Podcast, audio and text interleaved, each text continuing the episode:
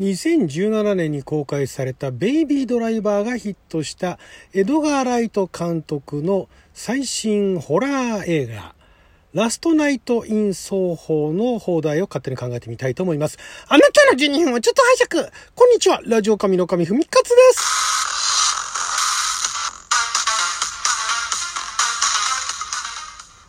今日は2021年6月11日金曜日録用社交関口でございます。毎週金曜日は日本公開前の日本で公開するかどうかもわからない洋画の放題を勝手に考える。洋画の放題考えますのコーナーをお届けしておりますが今回放題を考える作品は延期に延期を重ねてようやく今年2021年の10月に全米そしてイギリスで公開されるのが予定されているラストナイト・イン奏法ですね。これがあのイギリスアメリカ合作のホラー映画とで2020年にはもうすでにできていたそうなんですけれどもあの新型コロナウイルスのね、えー、流行によって延期に延期を重ねもともと2020年9月公開予定だったのが最終的に2021年の10月公開と。で日本ではまだ公開予定はしていないんですがなんか噂ではパルコが配給するらしいという割にまだ国内のそのあの映画のねサイトがないんで実際どうなのかわからないんですがこれはあの監督脚本エドガー・ライトと、まあ、原案もそうなんですがエドガー・ライトさんといえば、まあ、冒頭で紹介したベイビードライバーですね。私ねあんまりねエドガー・ライト作品結構好きなんですけどベイビードライバーってそれほどでもないんですよ。確かに軽妙だし軽快だし、まあ、音楽ねあのずっといろんな印象的なね音楽がうまいことかかっててかっこいいとは思うんですが作品としてねあんまりそこまでみんなが盛り上がるほど好きではないんですねむしろ昔のショーン・オブ・ザ・デッドだとかホットファーズ俺たちスーパーポリスメンだとかあとスコット・ピルグリム VS 邪悪な元彼軍団だとかあとワールズ・エンド酔っ払いが世界を救うあれの方が全然好きですね。あと監督ではないんですが、脚本制作を担当されたアントマンとかね、アントマンも今一つ評判、あの、MCU の中ではね、えー、それほど人気ではないらしいんですが、アントマン私すごい好きで、で、まあそんなあエドガー・ライトさんが、まあ、ベイビードライバーではかなりヒットをした、今までのね、エドガー・ライト作品の中では一番ヒットしたらしいんですが、そんなあエドガー・ライト監督、どちらかというと私の中ではコメディーコメディがね、得意という印象があるんですが、最新作はラストナイト・イン・奏法というホラー作品ですね。後で予告貼っときますけど、確かにね、ホラーはホラーなんだけども、いわゆるスプラッタがどうこうとかいうよりかは、なんかちょっとね、サイコホラーっぽいような感じですかね。まあ、あの、あからさまに怖そうなところもあるんですけれど、なんか幽霊っぽいのが出てくるのか出てこないのかなみたいな。ただ、いわゆるその今までの作品のエドガー・ライト監督作品みたいな、ふざけたところっていうのが、予告の中では一切ないんですよ。これ一切なくて、本編見たら、予告のところ以外全部ふざけて出したらすっごいもう本当大好きな、大好きな監督になっちゃうんですが、まあ多分ないでしょうね。で、えー、このあの出演者が、今をときめく、まあ、トーマサイン・マッケンジーは今をときめくかどうかわかんないですが、私、あの、彼女が出てた作品なの、ジョジョ・ラビットのね、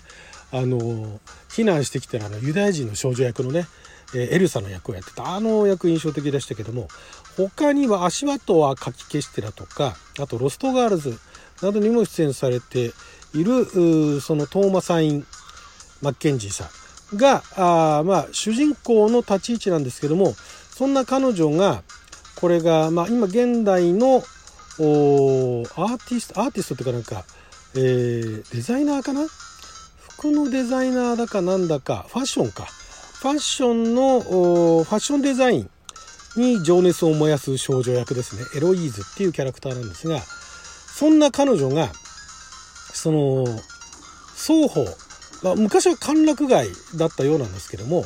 そのソーホーの1960年代のソーホーに、迷い込んでしまうと。でそこにはその自分にとってのアイドル後のアイドルになるそのミュージシャンのサンディのまだ若かりし頃と出会うらしいんですね。で、えー、そのサンディ役を演じてるのがそれこそあれですよ今をときめくアニャ・テイラー・ジョイですね。アニャ・テイラー・ジョイさんといえばもう最近ではもうあのあれですよあのなんだっけあのドラマネットフリックスの「クイーンズ・ギャンビット」でもう何だあの人だと。すごいというふうに言わ言われている 女優さんまだお若い方ですけどもでも個人的にはねあの子ねあのミスターガラスとえっ、ー、とあとなんだっけその前のスプリットか。でケイシー・クックってスプリットで誘拐される女子高生で、まあ、あのスプリットとガラスはつながってますからそこでも出てくる。あとニューミュータントは見てないんですがニューミュータントでもミュータント役ですよね。それとあと過去の映画だと何だろうな。そこら辺かな。まああのちょっとコメディのアニメ映画かなんかの声も当ててるみたいなんですけどもまあ今ではクイーンズ・ギャンビットですよねかっこいいですよねなんかねそんな彼女がいわゆるその60年代のその何て言うんですかアーティストっていうかミュージシャンなのかな？ミュージシャンかミュージシャンのサンディという役をやられてると。で何度も何度も何か知らないけどもそのエロイーズが60年代の双方に行っちゃうんですね。で、えー、もうそのファッションファッションデザインやってる人なんでその1960年代のあの頃のそのデザインだとかファッションだとかそういう文化ですよね。でその歓楽街の双方そういったものにすごいもうやっぱり惹かれていくわけなんですね。でそこから何度もあの過去に行くんだけれども、まあ、悪夢から目覚めるように、ね、悪夢から覚めるように現代に目覚めると 夢だったのかどうか分かんないんですがでだんだんそのその1960年代の当時の双方というものを見てだんだんその現実世界でも影響を受けてんだけれどもだんだんなんかおかしなことになってくるんですってそれが。ただその過去に行ってね、えー、なんかあの刺激を受けてで現代に持ってきて立身出世するとかそういうファッションデザイナーとしてねなんかあの一花咲かせるとかそういう話はないらしいんですよ。前半はなんかそんな感じらしいんですがだんだんホラーになってくらしいですね。どうホラーになってくるのか予告の段階ではわからないんですけれどもまあなかなか1960年代から戻ってきたのになんか幻影が見えるだとか幻が見えるだとか何者かに襲われるだとかね床から手が出てくるみたいななんかそんな感じになってくるようなんですがそこがどうどうホラーになっていくのか。私でも見られるホラーなのか。ただ絵作りからするとね、面白そうなんですよね。その過去から、過去へタイムスリップしてね、インスパイアを得るっていうと、えー、あれですよね、なんだっけ、ミッドナイト・イン・パリっていうね、えウディ・アーレンの映画がありましたけど、あんな感じですよね、ノリとしてはね。ただ、今回エドガー・ライト監督は、コメディでなく、ホラーの方向で、この作品を作ってると。これは、まあ、監督も有名ですし、主演の2人も、まあ、これから日本でも有名になるんじゃないかという女優さんですし、あと、まあ、あれですね、まあ、あの、脇をベテランのね、えー、俳優さんが抑えてると。私びっくりしたのはテレンス・スタンプ出るんだと思って、ね、テレンス・スタンプさんまた相変わらずかっこよかったですけど、テレンス・スタンテレンス・スタンプさんね、あんなあの渋い、ね、昔は若い時はいわゆるイケメンの感じの、まあ悪役が似合うキャラですけども、結構いろんな役やってるんですよね。プリシラのテレンス・スタンプとかぜひ見ていただきたい。もうテレンス・スタンプそんなこともやるんだっていうね、すごいいい俳優さんですけども、まあ、そんな方たちがやる。これは日本でやるでしょう。まあ、パルコ配給になるのか、本当になるのかどうかわかんないですけど、やるでしょう。これは。じゃあ、まあ、劇場公開ね。まあ、仮にパパルコがやるかどうかわかんないですけども、ラストナイトイン奏法。これね、まんまそのまんま放題にカタカナにしても、まあ、悪くはないと思うんですよ。で、しかもパルコ配給だったらね、まあ、ラストナイトイン奏法になるのは、ほぼ間違いないと思うんですが、ここはね、せっかくエドガー・ライト監督が頑張ってっていうか今まで撮ったことがない。まあ一応あのなんだあのホラーっちゃホラーだけど終始コメディだったあのショーン・オブ・ザ・デッド？あれあれを除いて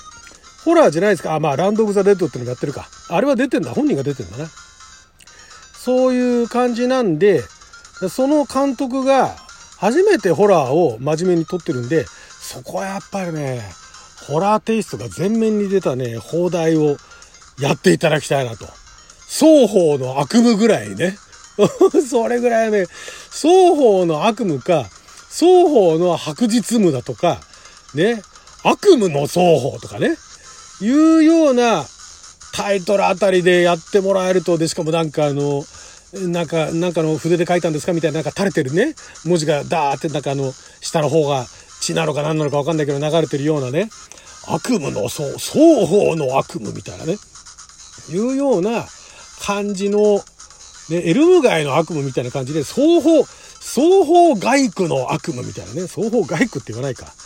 双方の悪夢みたいなね、感じのでいいんじゃないかなと思うんですよ。ラストナイトイン双方なんて、ね、で、しかもパルコで上映なんてなんかもうおしゃれ全面に出すじゃないですか。おしゃれみたいな、エドガー・ライト監督みたいな、ベイビードライバーのエドガー・ライト監督のラストナイトインソーホーみたいなね、それもね、まあ、パルコさんそれがお似合いですよ。ね、そういう風にやってね、洒落たタイトルで、ね、おしゃれなお客さんをね、呼んでくる。それもありでしょう。それでたくさんお客さんが入るんだったらね、映画を作った江戸川ライト監督も報われると思うんですが、ここはやっぱりね、双方の悪夢あたりでね、おどろおどろしいポスターを、あえてパルコでやるっていうね。え、これ何？ここでやってんの？本当にみたいな。パルコでやってるパルコさんどうしちゃったの？みたいなね。これからのパルコは、まあパルコでやるともうほとんどもう決め打ちしちゃってますけど、これからのパルコはね、また一味も二味も違うと。今までね、時代をね、切り開いてきたわけですよ、パルコさんは。ね、も うそこのところを、堤一族かどうかわかんないですけどもね、切り開いてきたわけですよ。他の人がやらない、他のデパートとかがやらないことをね、もう正面切ってやる。それがパルコさんでしょ。じゃあ、ここはね、双方の悪夢みたいでね、やっちゃうっていう。